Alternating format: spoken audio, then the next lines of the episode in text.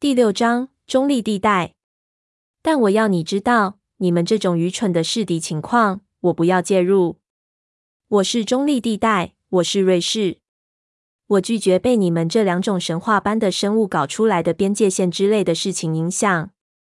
当我开车回家时，对于阳光下反射着水光的湿路，并没怎么注意。我沉浸在雅各告诉我的大量讯息里，想理出头绪，整理出合理的逻辑。尽管他一口气说了很多事情，但我还是觉得轻松了许多。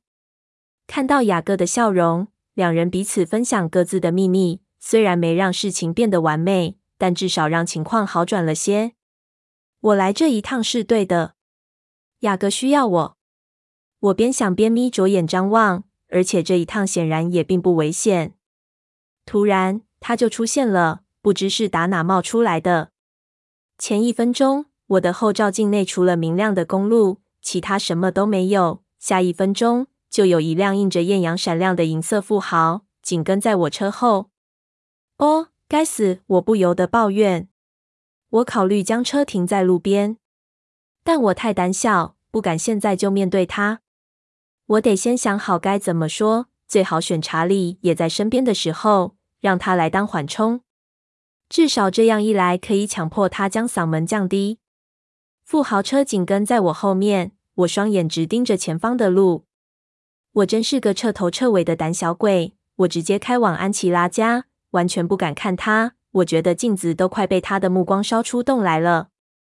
他紧跟着我，直到我将车停在韦伯家前的路边。他并没停车，而是继续开走。我一直没敢抬头，不想看他脸上的表情。当他消失在我的视线范围后，我马上直冲到安琪拉家门口，我才刚敲第一下，班就应门了，好像他本来就站在门边等候似的。嗨，贝拉，他惊讶地说。嗨，班。呃，安琪拉在吗？我一边猜测莫非安琪拉忘记了我们的计划，一边为自己也许的提早回家的念头畏缩不已。在班回答的同时，就听见安琪拉大喊“贝拉”的声音。他人马上出现在楼梯口，接着我们同时听见有车子开进的声音。班朝外头张望，这声音并没吓着我。引擎噗噗的停下来，接着听见大声的逆火砰砰声。这不像富豪车的低沉颤动音，这一定是班在等的客人。奥斯丁来了。班说话时，安琪拉已走到他旁边。街上响起喇叭声。晚点见，班说。我已经开始想你了。他一手绕过安琪拉梗子，将她的脸拉低与她同高，这样他才能热情地亲吻她。一会后，奥斯丁的喇叭声又响起。再见，小安，爱你。班匆匆走过我身边，一边大喊。安琪拉陶醉在他的甜言蜜语里，双颊微红。过了一会儿，才回过神来，朝他俩挥手，直到班和奥斯丁都看不见为止。然后他才转向我，不好意思的笑笑。感谢你过来帮忙，贝拉。他说：“我是真心的，不只是因为你拯救了我快得肌腱炎的手，你还让我能有两小时不用忍受一部既没情节又超白目的功夫电影。”他放松的叹口气。很高兴能帮你忙，我现在比较没那么紧张，也比较能正常平顺的呼吸了。这里感觉很平常。安琪拉这种轻松平凡的普通生活，反倒给我一种安慰。很高兴知道别人家的生活还是正常的。我跟着安琪拉上楼到她房间，她边走边踢开玩具。屋内不寻常的安静。你家人呢？我父母亲带双胞胎去安吉拉斯港参加一场生日派对。我真的不敢相信，你竟然真的会来帮我忙。连班都假装他手痛了，他做个鬼脸。我一点都不介意，我说。然后我走进安琪拉的房间，看见一大叠等待我写的信封。哦，我惊呼一声。安琪拉转过身，用满是抱歉的眼神看着我。我现在知道为什么他一直拖延不写，以及班推说手痛的原因了。我原本以为你只是夸张了，我承认。我也希望是。你确定你想写？来吧，我有一整天的时间。安琪拉将这一大叠信封分成两半，然后将她母亲的通讯录放在她书桌上，摆在我们俩中间。接着好一会，我们俩都很专心书写，只听见我们的笔在纸上沙沙作响的声音。爱德华今晚要做什么？几分钟之后，他问。我的笔突然重重的戳在手边正在写的信封上。到艾蜜特家过周末，他们应该是去践行了。你说的好像你不确定似的。我耸耸肩。你真幸运，爱德华有兄弟可以和他一起去践行露营。如果班布跟奥斯丁一起混的话，我真不知道该怎么办。是呀，户外活动不适合我，我也不可能跟得上他们。安琪拉笑了。我也喜欢待在室内。他又专心在他那一叠写了几分钟。我也又写了四份。和安琪拉在一起时，不会感觉有压力的说些有的没的，好填满空白的时间。就像查理一样，他也不会因为一时的沉默而觉得尴尬。但是和查理一样，他的观察力有时也很厉害。怎么了吗？此时，他低声问：“你似乎很焦虑。”我笑笑：“有这么明显吗？”还好。他可能是说谎，想让我好过些。如果你不想谈，可以不说。他向我保证：“如果说出来有帮助的话，就说给我听吧。”我本来要说谢谢，但算了，毕竟有太多秘密，我得保守。我没法跟任何人类形容我的秘密，这违反规则。但是有种奇怪、突然的冲动，找人谈一谈，正是我想要做的。我想跟一个正常的人类女生谈谈。我想要发发牢骚，就像其他的青少女一样。我希望我的问题能有那么简单。如果有非吸血鬼及狼人以外的人，提供局外人的观点也不错。一个没有先入为主偏见的人，我不会多管闲事的。安琪拉笑着保证，低头猛写地址。不，我说你是对的，我是在焦虑。是爱德华，怎么了？和安琪拉谈话真容易。当他问这样的问题时，我知道他并非出于好奇或八卦，不像杰西卡，他是真的关心我为何沮丧。哦，他在生我的气，真难想象。他说他为什么生气？我叹口气。你记得雅各布雷克吗？嗯，他说，嗯，他嫉妒。不，不是嫉妒。我应该闭嘴的。这根本没法解释清楚。但我就是想谈谈。我不知道我这么渴望来一场和普通人类的谈话。爱德华认为雅各是坏影响。我想有点危险。你知道我过去几个月惹了一些麻烦，想到人就觉得疯狂。我很惊讶，安琪拉竟然摇头。怎么了？我问。贝拉，我看过雅各布雷克看你的神情，我敢说真正的问题是嫉妒。我和雅各之间不是那样的。对你来说可能不是，但对雅各来说，我皱眉。雅各知道我的感觉，我告诉他一切了。爱德华也是人，贝拉，他的反应跟其他男孩没什么两样。我苦着脸，对他这个看法我无话可答。他拍拍我的手，他会熬过来的。我希望。小哥正在经历一些困难的情况，他需要我。你和雅各真的很亲近，是吗？像家人，我同意。可是爱德华不喜欢他，这一定很难。我不知道如果是班，他会怎么处理。他说。我苦笑。可能就像其他男生一样。他笑了。可能。然后他改变话题。安琪拉不是好打听型的，他似乎知道我不想、不能再谈下去。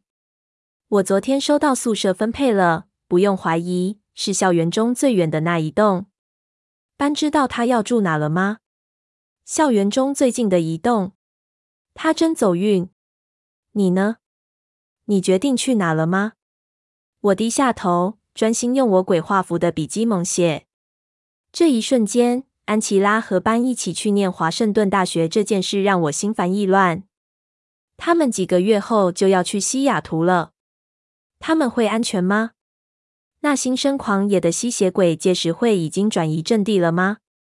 在那之后，会有一个新的地方，其他的城市出现像恐怖电影般的头条新闻吗？而那新的头条会是因为我吗？我想要甩开这念头，因此一会后才有办法回答他的问题。我想是阿拉斯加大学，位在朱诺。我听得出他声音中的惊讶。阿拉斯加？哦，真的吗？我是说，那很好呀。我以为你想去温暖一点的地方。我笑笑，还是盯着信封。是呀，福克斯的确改变了我对生活的看法。那爱德华呢？虽然他的名字让我的胃一阵翻搅，但我仍旧抬起头，对他笑笑。阿拉斯加对爱德华来说不算冷。他回我一笑。当然不会。然后他叹口气。好远。你不能常回来，我会想你的。你会寄 email 给我吗？一股悲伤的情绪突然袭向我。可能此时和安琪拉这么亲近是错误的，但如果失去与她亲近的最后机会，不是更让人悲伤吗？我甩开这些不愉快的念头，这样才能用打趣的口吻回答他的问题。如果我弄完这些之后手还能打字的话，我朝那一叠信封点点头。我们都笑了，接下来聊天就容易多了，像是课程、主修等等。我们边聊边写剩下的信封，只要避免去想还剩下多少就好了。总之，今天还有更要紧的事需要担心。最后，我帮他把所有信封都贴好邮票。对，要离开，我实在有点怕。你的手如何？他问。我伸伸手指。我想，总有一天会痊愈的。楼下门铃响起，我们都抬起头。小安，班大喊。我想挤出笑容，但唇颤抖不已。我想我该走了。你不用走。虽然他可能要开始跟我聊电影的细节，查理或许会担心，不知道我去哪了。谢谢你帮忙，我做得很开心。老实说，我们下次该做些类似的事。有些姐妹淘时间真不错，一定。有人轻敲房门，进来。班，安琪拉说。我起身，伸伸懒腰。嗨，贝拉，你活下来了。班先问候我，随即接替我的位置，走到安琪拉身边。他看着我们的成果，做得好，可惜没留点给我做。我可以。他没把话说完。然后情绪变得兴奋。小安，我不敢相信你错过这个，棒极了！最后那场对打招式真的太不可思议了。那个主角，嗯，你的自己去看才知道我说的意思。安琪拉翻翻白眼。学校见，我紧张的笑笑说。他叹口气，再见。我提心吊胆的走向我的卡车，但街上空无一人。开回家的路上，我不时焦虑的张望照后镜，但没见到银色富豪车的踪迹。他的车也没有停在屋前，尽管这不代表什么。贝拉，当我打开前门时，查理大喊：“嗨，爸！”我发现他在客厅，坐在电视机前。今天过得如何？很好，我说。最好全部都告诉他，也许他早就从比利那边听说一切了。再说，告诉他还能让他高兴。他们不需要我上班，所以我去了拉布席。他的神情不怎么惊讶。果然，比利已经告诉他了。雅各如何？查理问。那是种假装平静的声音。很好，我漫不经心的回答。你去了韦伯家？是呀，我们写完他所有的邀请函。很好，查理高兴的咧开一个大笑。他对我出奇的专心，尤其此刻电视上正在播放他最爱看的比赛。我很高兴你今天花时间和你的朋友在一起。我也是。我慢慢的往厨房走，想找些事做。不幸的是，查理已经洗好他的午餐餐具。我站了几分钟，看着阳光投影在地板上的阴影，知道自己无法再拖下去。我要去念书了，我闷闷不乐地说完后，往楼上走。晚点见，查理在我身后大喊。如果我还活着的话，我在心中对自己说。我小心关上卧室门，才转身面对房间。当然，他已经在我房那了。他靠在我对面的墙上，站在敞开窗户旁的阴影中，脸色很难看，姿势散发出紧张气息，不发一语，怒视着我。我畏缩地等待着连串的斥责，但什么都没有发生。他只是继续瞪着我，可能是太生气而说不出话来。嗨，最后我忍不住开口说：“他的脸就像石头刻成的一样硬。”我在脑中从一数到一百，他的神情还是没有改变。呃，我还活着，我开口。他由胸口传出一阵怒吼，但表情没有改变。没出事，我耸一下肩，坚决地说。他动了。他闭上双眼，用右手揉捏着鼻梁。贝拉，他低声说：“你知不知道我今天差一点就跨越边界，打破协定，去找你？你知道这是什么意思吗？”我惊呼一声。他睁开眼，双眸像夜一样又冷又黑。你不行，我说的太大声了。然后我调整声量，免得被查理听见。但我真的很想大喊：“爱德华！”他们会用一切借口开战，他们会爱死这一切。你不能破坏规定。可能他们不是唯一喜欢开战的。你不准先犯规。我顿声说：“你们立的协定，你的遵守。如果他伤了你，够了。”我打断他：“不用担心这一点，雅各并不危险。”贝拉，他翻翻白眼：“你对危险的判断能力并不怎么强。”我知道我不用担心雅各，你也是。他咬牙切齿，双手在身旁两侧握成拳。他还是靠着墙站。我讨厌我们之间有这样的距离。我深吸口气，走向他。当我用双手环抱住他时，他动也不动。对照旁边敞开的窗所透进的午后阳光的暖意，他的肌肤更显得冰冷，而他似乎也像是被冰住了。整个人凝住不动。我很抱歉让你焦虑了，我低声喃喃道。他叹口气，略微放松了些，用双臂环抱我的腰身。焦虑完全不足以形容。他轻柔的喃喃低语：“真是漫长的一天。”你不应该知道的，我提醒他。我以为你外出猎食会更久些。我抬起头望着他的脸庞，以及他充满防备的眼神。刚刚因为紧张，我没怎么注意，直到此刻我才发觉他那对眼眸如此漆黑，而且瞳孔旁的虹膜也变成了饥渴的深紫色。我不高兴地皱起眉头。当爱丽丝看见你的身影消失时，我立刻就赶回来。她解释：“你不应该回来的，现在你又要再离开了。”我眉头皱得更深了。我可以等，这太可笑了。我是说。他没法看见我和雅各在一起，但你应该知道。但我不知道。他打断我：“你不能期望我会让你。”哦，是的，我会。我打断他：“这正是我期望的。这不会再发生。”没错，因为你下次不会像这样反应过度，因为不会有下一次。我知道有时候你的离开，就算我不喜欢。这不一样，我没有拿自己的小命去冒险，我也没有。狼人就是危险，我不同意。没有讨论的空间，贝拉。我也是。他双手又握成拳状压在我的背上，我可以感觉得出来。我想都没想就脱口而出：“这真的是跟我的安全有关吗？”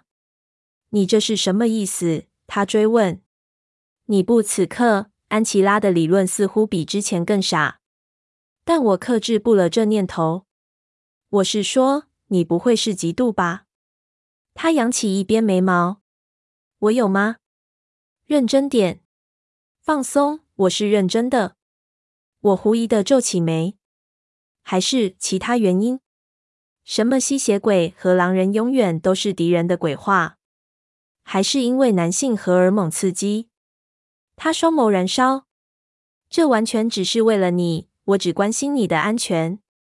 他双眸中的黑色火焰说明他的真诚不容怀疑。好吧，我叹气。我相信你，但我要你知道，你们这种愚蠢的试敌情况，我不要介入。我是中立地带，我是瑞士。我拒绝被你们这两种神话般的生物搞出来的边界线之类的事情影响。雅各是家人，你是恩，不能说你是我这一生中的爱，因为我希望能爱你更久。只要我存在，你就是我的爱。我不在乎谁是狼人，谁是吸血鬼。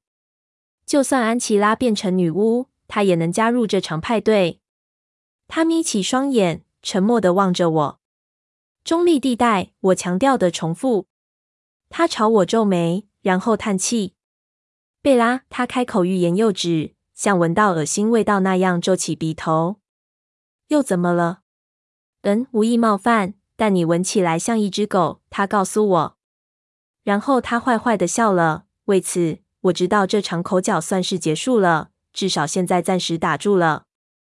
爱德华的在找时间进行他没完成的猎食之旅，因此他将会在星期五晚上和贾斯伯、艾米特及卡莱尔离开，要去北加州某个有山狮麻烦的保留区猎食。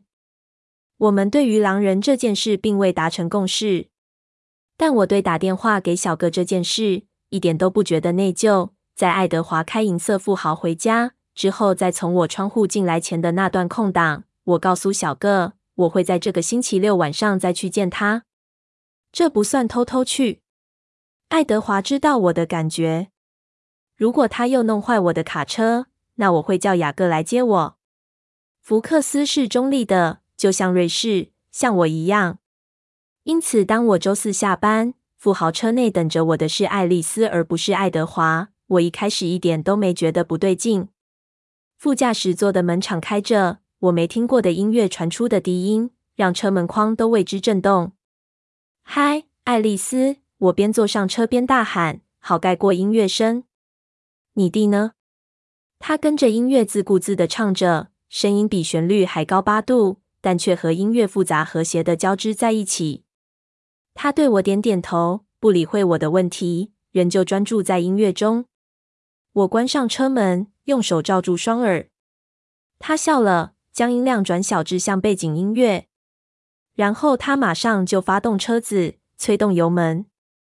怎么了？我问，开始觉得有点不安。爱德华呢？他耸耸肩。他们提早离开了。哦，我试着隐藏声音中突然涌起的失望。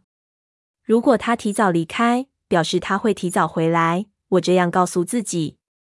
所有的男生都出门了。我们来场睡衣派对吧！他用歌唱般的颤音宣布。睡衣派对，我重复这几个字，真正的起疑了。你不兴奋吗？他得意洋洋地说。我望着他生气盎然的双眸好久好久。你要绑架我，是吗？他笑着点点头。一直到周六，艾斯密跟查理说好了，你会和我一起待上两晚。我明天会开车载你上学。然后接你放学。我转过头望着窗外，咬紧牙关。抱歉，爱丽丝说，但声音中一点歉意也没有。他贿赂我？怎么说？我咬紧牙，嘶声说：“保时捷，和我在意大利偷的那辆一模一样。”他快乐的轻叹。我不应该开那辆车在福克斯晃，但如果你要，我们可以试试看。从这到洛杉矶要多久？我敢说，可以在午夜前就让你回来。我深吸口气。我想不了，我叹息，压制着颤意。我们很快就到了，一如既往的飞快。爱丽丝将车停在车库，我很快看看车库内的车子。艾蜜特的大吉普在，罗斯利的红色敞篷车也在，在这两辆车中间，正是闪亮的浅黄色保时捷跑车。爱丽丝优雅的跳下车。用手沿着她受贿得来的爱车车身轻抚，很美吧？全世界最美的，我咕哝回答，不敢置信。他送你这辆车，就为了要你把我绑架两天？爱丽丝做个鬼脸。一会后，我突然懂了，我惊恐的喘着气。他要你在他每次离开时都绑架我。他点点头。我大力甩上车门，脚步重重的走向屋子。他优雅的走在我身边，还是丝毫不以为意的样子。爱丽丝，你不觉得这样有点控制的过头了吗？是不是有点精神异常了？不算是。他用力吸气。你似乎不了解一个年轻的狼人有多危险，特别是当我看不见他们时。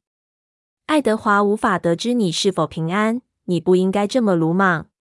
我用酸溜溜的语气回答。是是，一个吸血鬼睡衣派对就是安全行为的极致。爱丽丝笑了。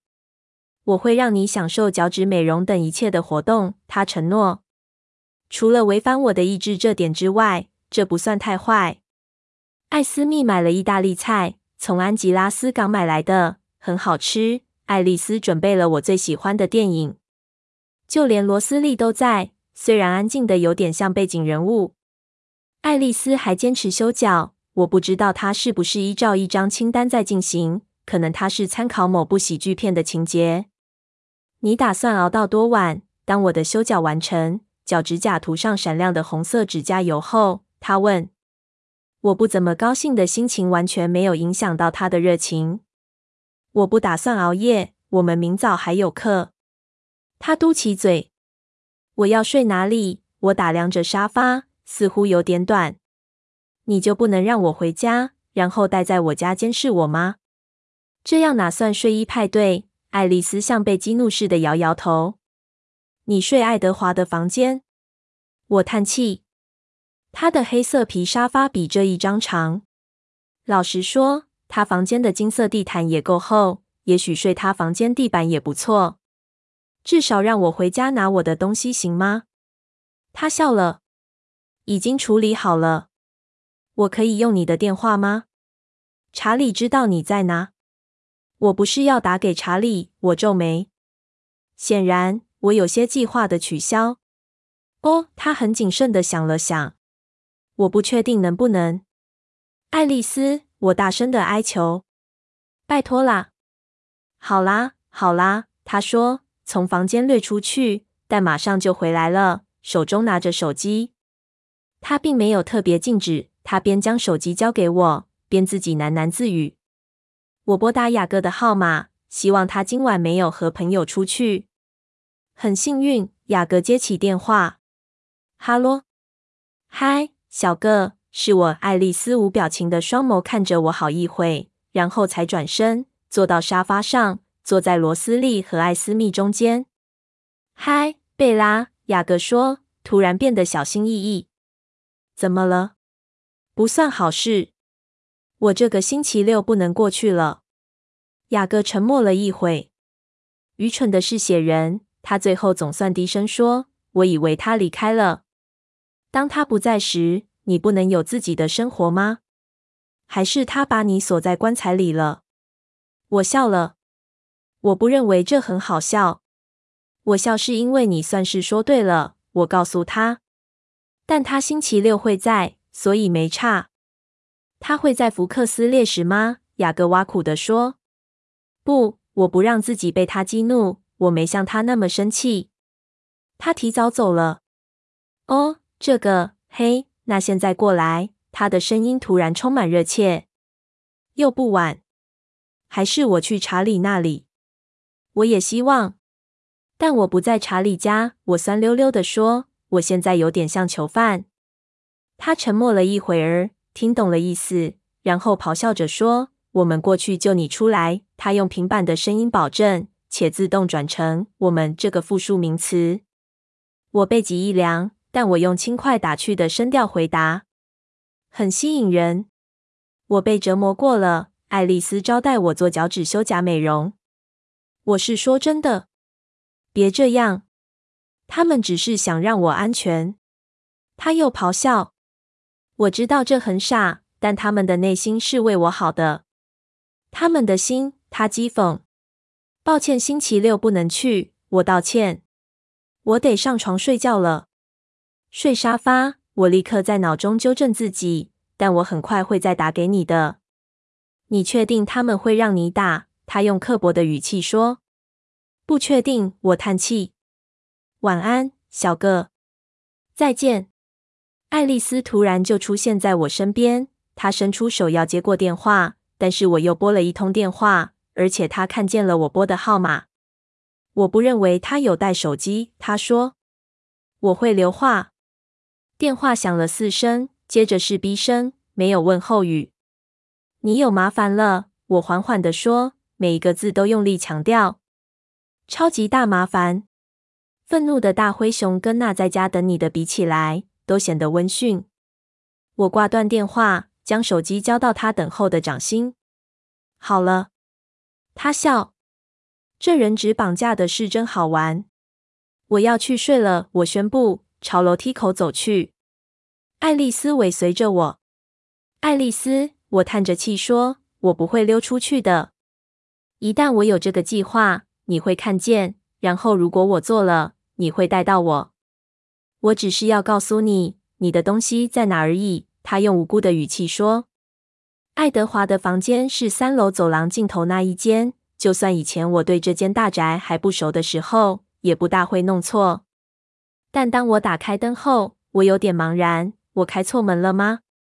爱丽丝咯咯笑了。是同一个房间，我很快就发现了。但家具的位置重新安排过，沙发被推到北边的墙面旁。音响也被挪到了那一大片 CD 墙前，让这房间能有空间放进一张大床。这张床就在房间的正中央。南边的大片玻璃墙像镜面一样，反映出屋内的景物，使得室内空间看起来有两倍大。整体搭配得很好，暗金色床罩只比墙面还亮一些些。铁质的黑色床框有着精美复杂的花样，金属雕刻的玫瑰花沿着高高的四根床柱往上蜿蜒攀爬。在床顶形成宛若天棚花架的情景。我的睡衣折得整整齐齐的放在床位，旁边则是我的盥洗包。这是怎么回事？我气急败坏的问。你不会真的以为他会让你睡沙发吧？我边走向前抓起放在床上属于我的用品，边喃喃咒骂了几句。我让你有点私人空间。爱丽丝笑了。明早见。我刷好牙。换好衣服，抓起大床上一个蓬松的羽毛枕，拖着金色被子走向沙发。我知道我很傻，但我不在乎。以保时捷作为贿赂，房内没人睡的大床，全都让我气坏了。我关上灯，蜷卧在沙发上，心想：也许我会气得睡不着。灯暗了之后，玻璃墙不再那么像镜子，也不再让房间看起来有两倍大。窗外皎洁的月光照亮了天上的云朵。随着我双眼逐渐适应月色，我看见树顶上散布着白色月光，映照在河面上闪闪发亮。我看着这银色的月夜，等着睡意袭来。门上传来一声轻敲。有事吗，爱丽丝？我嘶声问，带着辩护的语气，因为脑中已经浮现她看见我睡沙发而不是床后可能有的兴味盎然的反应。